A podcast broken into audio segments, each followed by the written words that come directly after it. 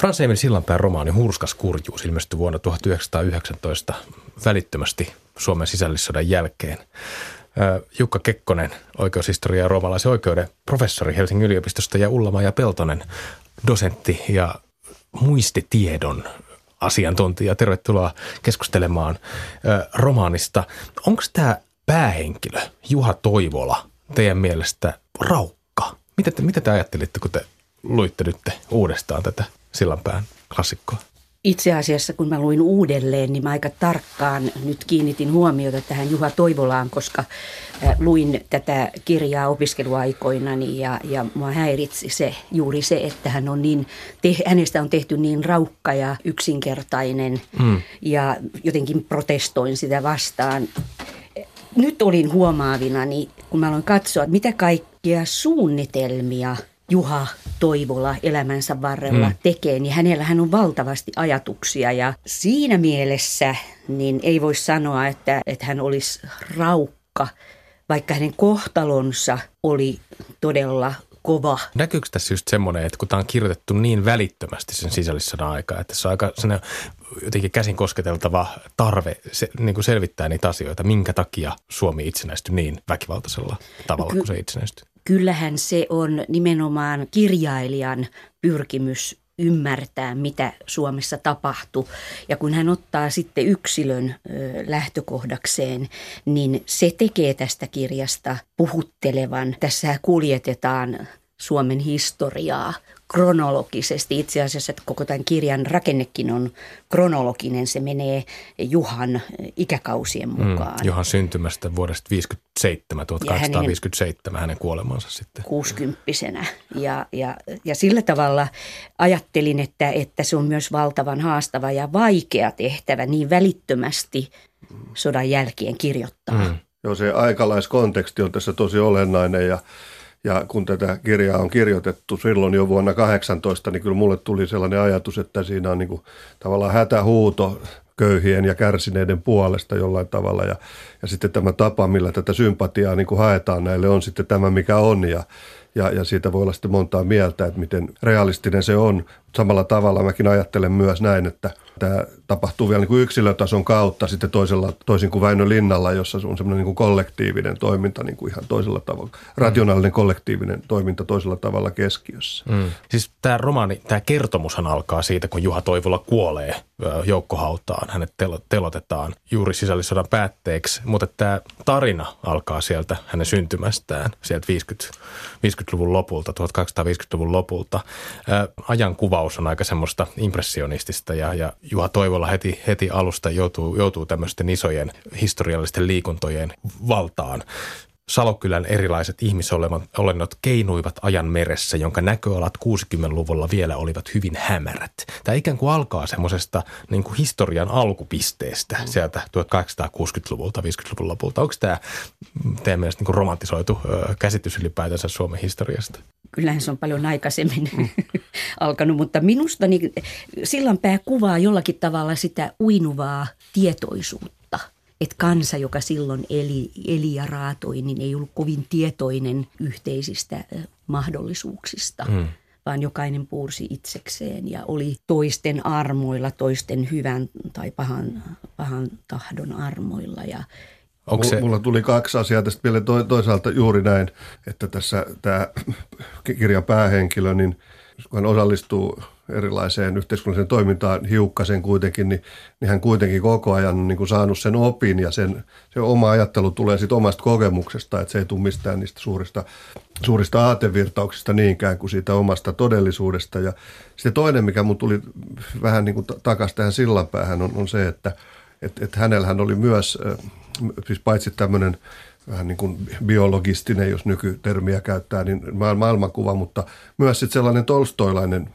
pohjavire siinä niin kuin Tolstoilaisuushan oli hyvin vahva aatesuunta Suomessa silloin vuosisadan alussa ja tietynlainen sääli ja ymmärtämisen pyrkimys näihin köyhää kansaa kohtaan, niin saattoi tulla myös sieltä. Mutta Eli tässä ikään kuin yhdistyy semmoinen jotenkin biologinen determinismi tai joku semmoinen, että syntymästään asti Juha Toivola jotenkin matkustaa sinne kuolemaan ja, ja se on jotenkin niin kuin fiksattu, mutta että samalla siihen liittyy joku tämmöinen ikään kuin just hurskauden ajatus, hurskas kurjuus. Se on kiinnostava kirjan nimi myös. Sen biologisen kautta sillanpää yrittää ymmärtää ihmistä ja ihmisen kehitystä yhteiskunnallisena olentona. Mitä te ajattelette siitä, että Juhallahan ei ole siis sukunimeä ollenkaan? Että hän on Benjamin poika siinä alussa, sitten ottaa aina nimeä vähän niin kuin sen talon mukaan, Nikkilä ja sitten myöhemmin Toivola ja, ja tulee torppariksi ja, ja näin. Että et, et samalla hänen niin kuin identiteettinsä jotenkin niin kuin muodostuu aina niiden yhteiskunnallisten aset, asetelmien mukaan, joiden osa hän on tähän ihan, ihan ensin ihan tämmöinen oikeushistoriallinen kommentti, että sukunimilaki tulee vasta sisällissodan jälkeen ja noin, se on ihan, ihan tavallista sinällään. Ja, mutta kuvaa tietysti osuvasti sitä säätyyhteiskunnan todellisuutta ja sitä, että mikä, mikä oli ihmisen, niin kuin, voisiko sanoa, paikka siinä arvohierarkiassa. Ja sehän ei ollut näillä mäkitupalaisilla ja, ja loisilla ja torppareilla kovin korkea. Niin, siellä oli se, se etunimi, sitten isän nimi ja sitten sen talon nimi tai torpan Jotain tämmöistä juuri. Kertooko tämä jostain semmoista niin ulkopuolisuudesta myös suhteessa siihen yhteiskunnan kuntaan ja yhteiskunnalliseen järjestykseen. No mun mielestä se kertoo ainakin siitä, että, että eihän nämä ihmiset ole olleet kovin tärkeitä. Että joskushan on ironisoitu, että mennään nyt muutama vuosi sata kyllä taaksepäin, että niin sanotusti rahvasta oli, oli ainoastaan niin kuin työvoimaksi ja tykiruuaksi. Mm. Että ei nyt ihan näin tietenkään enää, elettiin jo toisia aikoja, mutta joka tapauksessa ei se yhteiskunnallinen tasa-arvo oli vielä aika kaukana. Mm. Tämä kirja on yksi vastaus siihen, ainakin pyrkimys antaa vastaus siihen, että minkä takia köyhä kansa nousee kapinaa elittiä vastaan ja minkä takia tämä sisällissota syttyy. Mitkä ne on ne keskeisimmät syyt teidän mielestä, Ulla Pertulainen? No tässä nimenomaanhan kuvataan ja annetaan lukijalle eväät ymmärtää niitä olosuhteista olosuhteita, jo, jo, joihin ihmiset joutu. Ja se, että vapaus, veljeys, tasa-arvo ihanteista ei ollut mitään tietoa. Ja esimerkiksi Juha Toivolan kohdalla hän, siinä kuvataan, että, sorto, sor, suurlakon jälkeen hän ei niin kuin osallistunut vielä mihinkään. 08 ei vielä mukana, vaikka meijerilakkoja oli 17 ja muuta. Sitten pikkuhiljaa tapahtuu niin, että, että myös Juha Toivolalle tulee sanomalehti, koska hänen poikansa on, on Tampereella vossikkana ja, ja on, on valistanut isäänsä jollakin tavalla. Siitä ei kauhean tarkkaa tässä kerrota, mm. mutta, mutta kuitenkin Juha Toivola oli lukutaitoinen. Mm, mm. Että hän luki niitä lehtiä ja varmaan myös suhteutti omia kokemuksiaan lukemaansa ja siihen, ilmiselvään, minkä hän näki silmiensä edessä, talollisia, jotka teetti hänellä töitä eikä, eikä, eikä maksaneet kunnolla. Tai sitten, että esimerkiksi se uittokohtaus on hieno, kun, kun tekniikka kehittyy ja, ja tulee separaattoreita ja puimakoneita enää ei tarvitakaan päivätyöläisiä sillä tavalla. Ja Juha pääsee metsätöihin ja puunhakkuuseen ja siellä, siellä kokee yhden, yhden kokemuksen, joka on hänelle hyvin merkittävä. Eli, eli se työnjohtaja pitää hänen puoliaan, että hänelle maksetaan samalla tavalla kuin muillekin. Oikeuden kokemus Kyllä, syntyy. nimenomaan.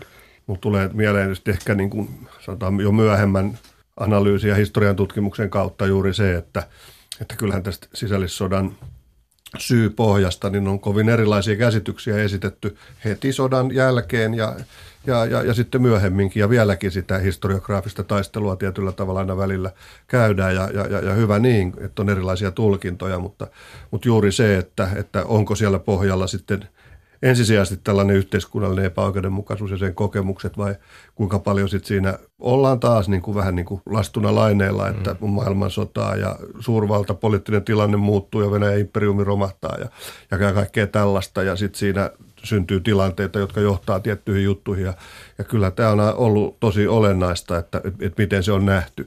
Ja varmaan sekin liittyy sitten siihen, että tämän valkoisen yläluokan ja valkoisen voittavan osapuolen kokemuksissa oli, oli olennaista ainakin tietylle osalle se, että siinä, siinä katsottiin, että tämmöinen tämmöinen tota, kiltti ja hiljainen ja kunnollinen työväestö sitten niin kuin otti vallan omiin käsinsä ja osoittautukin niin kuin aivan muuksi kuin luottamuksen arvoiseksi. Mm. Tätä on muun muassa Oiva Ketonen korostanut aika paljon hienossa kirjassaan mm. 80-luvulta kansakunnan linjasta. Yksi, mikä mua kiinnosti tässä Frans Emil Sillanpään Hurskaskurjuus romaanissa oli just tämä yhteiskunnan vaurastuminen ja millä tavalla Juha Toivola ikään kuin pääsee tai on pääsemättä osalliseksi siihen. Juha Toivola alkaa kuljettaa paperia, koska saa siitä niin kuin taskurahaa, pääsee osaksi sitä rahataloutta, pois vähän ikään kuin siitä omasta torppari siitä vaihtotaloudesta ja taksvärkeistä ja kaikesta tämmöisestä näin, mutta samalla joutuu sitten laiminlyömään niitä talon, talon töitä. Tämä tämmöinen niin kuin yhteiskunnallinen vaurastuminen on sellainen, että se pääsee osalliseksi siitä, mutta se koituu myös Juha Toivolan turmioksi tietyllä tavalla. Ja kyllähän tämä osoittaa, että hän on kovin yrittelijäs. Hän mm. yrittää, mutta ne yritykset äh, menee mönkään, ne, ne ei toteudu. Mm. Hän tekee vääriä valintoja tai, tai joutuu sellaisten ihmisten kanssa tekemisiin, jotka, jotka käyttää hyväkseen hänen hyvän tahtoisuuttaan.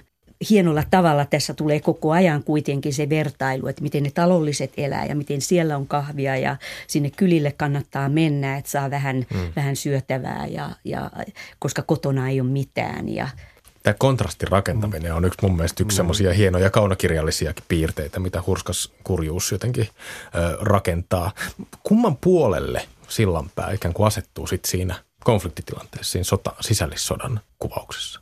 No minusta hän pyrkii antamaan ymmärtämystä ja, ja, ja tota tällaista niin kuin tietynlaista, emme on synnin päästöä, mutta kuitenkin sille köyhälle kansanosalle jollain tavalla herättämään sääliä sitä kohtaa ja, ja, ja, ja jotenkin näin.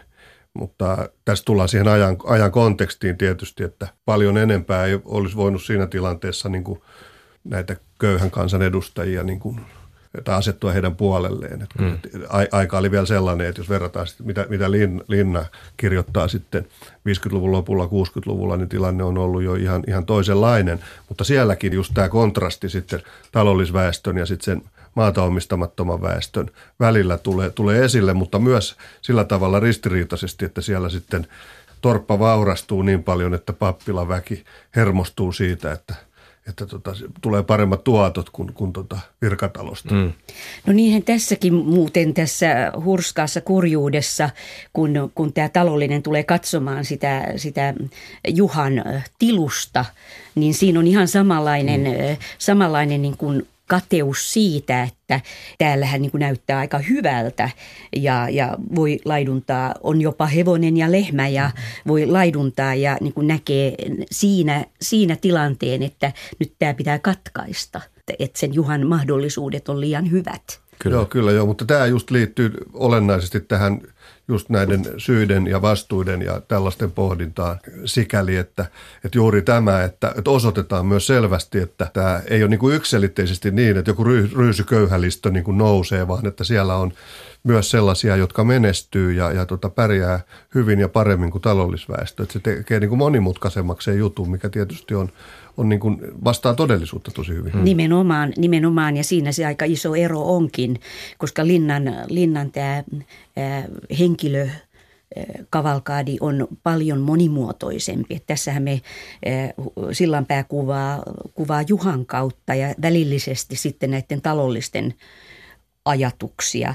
Mutta se, että, että kumman puolella sillanpää on, niin hän esittää faktoja ja hän tuntee myötätuntoa siis, ja sääliä, hmm. ottaa sillä tavalla kantaa, että, että tämä on väärin, koska lukija tietää, että eihän Juha ampunut tätä isäntää. Hmm. Ja hän toisti siellä monessa kohtaa, että Juha, minä en ole te, Juha, Juha ei tehnyt sitä murhaa. Jos ei tehnyt murhaa ja en ole tehnyt mitään pahaa, kunnes sitten huomaa myöhemmin kyllä, että hän, kyllä hänellä jotain osaa tähän on, tähän tragediaan, mikä, mikä tapahtuu. Mielenkiintoista minusta on tässä loppukohtauksessa, kun, kun on tämä telotus, että siellähän on yhdeksän ihmistä ja kaksi hmm. naista ja, ja, ja loput miehiä ja Juha on se viimeinen. Se kuvaus, että kirkon portista mennään ilmeisesti kirkkomaalle. Ja se on poikkeuksellista, että hän antoi, kirjailija antoi Juha Toivolalle pyhän maan tavallaan. Se joukkotelotus olikin siellä kirkkomaalla. Ja näinhän todellisuudessa ei tapahtunut. Mä oon tutkinut, tutkinut nimenomaan muistamisen ja unohtamisen kysymyksiä, nimenomaan nämä joukkohaudat ja, ja niin ne on ollut metsissä ja mm, su, soilla ja sora. Syrjässä. Teillä niin ja mm. täysin piilossa ja kaukana. Ja tästä tehdään kuitenkin tämmöinen julkinen. Sehän päättyy siihen, mm. siihen kohtaukseen tämä koko kirja. Nyt vuonna 2017, kun tätä ohjelmaa nauhoitetaan keväällä, ollaan just päästy eroon tästä Suomi 100 juhlarahakohusta. Sisällissodasta on taas keskusteltu. Vähän siihenkin sävyyn, että kumman ö, historiaa punaisten vai valkoisten historiaa me nyt tässä ajassa eletään? Ollaanko siitä päästy yli? Onko Suomi niin kuin eheytynyt 1918 trauman jälkeen? Mitä, mitä te olette mieltä, mieltä siitä, että, että, että kuinka pitkälle ikään kuin tästä hurskaan ö, kurjuuden eheytysprojektista, sillanpääprojektista ollaan niin kuin päästy nyt sata vuotta sen jälkeen? Niin mun mielestä tietenkin on päästy aika pitkälle ja taide tuli ensin käsittelemään näitä asioita ja sitten tiede ja tutkimus oikeastaan vasta 50-luvulla Juhani Paasivirta, sitten erityisesti Jaakko Paavolainen 66-67 ja siitä eteenpäin. Ja sanotaan näin, että semmoinen jyrkkä punainen totuus, valkoinen totuusasetelma mun mielestä on, on hävinnyt, ellei se ole sitten tulossa sitten uudelleen nyt, kun yhteiskunnassa tapahtuu uudelleen tällaista luokkajakoistumista nyt niin kuin viimeisten vuosien, vuosikymmenten aikana ehkä, mutta mun mielestä olennaista on tässä ollut se, että, että tämmöinen – korkeatasoinen tutkimuksellinen panos 60-luvulta tähän päivään asti on niin kuin antanut niin paljon fa- uutta faktatietoa ja sellaisia perusteltuja tulkintoja, että, että, että, että mun mielestä se näkemys, joka, joka, joka tästä asiasta voidaan rakentaa, niin rakentuu nyt ihan toiselle faktaperustalle kuin aikaisemmin. Ja tietysti tämä sukupolvien ketju eteenpäin on myös, myös auttanut tätä. Että tilanne on aika, aika toisenlainen, mutta niin kuin tämä juhlarahakohu nyt osoittaa, niin ei tässä mitenkään olla – olla vielä mihinkään konsensukseen päästy, eikä varmaan mm. päästäkään, eikä ehkä pidäkään päästä. Mitä sulla vai Peltonen? Ajattelen niin, että nimenomaan, että kyllä taide ja tutkim, taidetta ja tutkimusta tarvitaan, siis on tarvittu ja edelleen tarvitaan työstämään. Jokainen sukupolvihan yrittää ymmärtää omaa historiaansa ja tuottaa siitä, siitä tutkimusta ja, ja taidetta ja tulkintoja. Se, että miksi juhlaraha aiheuttaa sen kohun, niin mä tulkitsen sen niin, että että vuoden 18 kuolemat oli niin vaikea asia ja sitä ei ole työstetty kunnolla. Tämä osoittaa tämä keskustelu, että se vanha toisto tulee päälle. Mm-hmm. Ehkä se kertoo siitä, että tämä historia on vaan monimuotoistunut, kollektiivinen niin historian käsitys. Että yksi symboli, sitä on niin vaikea koota jotenkin yhden symbolin alla. Voi, voi olla näinkin. Mulle tuli tuosta vielä mieleen – mieleen ennen kaikkea se, että, että toisin kuin ehkä luullaan, niin tämä vuosi 18 tosiaan edellyttää edelleen sellaista työstämistä ja myös tutkimusta, että minun oppilaani on väittelemässä aiheesta lapset vuonna 1918. Hän on tehnyt uusia merkittäviä arkistolöytöjä siellä lasten kohtelusta. Alle 15-vuotiaita tuomittiin valtiorikosoikeuksia myös myös tota, te- teloitettiin ja, ja, ja, ja niin poispäin, eikä, eikä välitetty niin oikeudellisesta kuviosta yhtään mitään. Mm. Tutkimustakin edelleen tarvitaan ja juhlaraha, juhlarahakohusta sen verran, että että se on aika mielenkiintoinen kyllä, todella hieno idea, mutta että tosiaankin, että millä elementeillä ikään kuin, tai millä representaatiolla yrittää, yrittää sitten tuoda esiin tämän vaikean puolen. Ja olennaista on mun se, että se vaikea puoli kuitenkin tuodaan esiin, että mitään ei, ei niin kuin piilotella. Ja siinä mielessä on mielenkiintoista nähdä, mitä, mitä sitten ensi vuonna tapahtuu, kun on tämä muistovuosi. Kiitos Jukka Kekkonen ja Ullama ja Peltonen.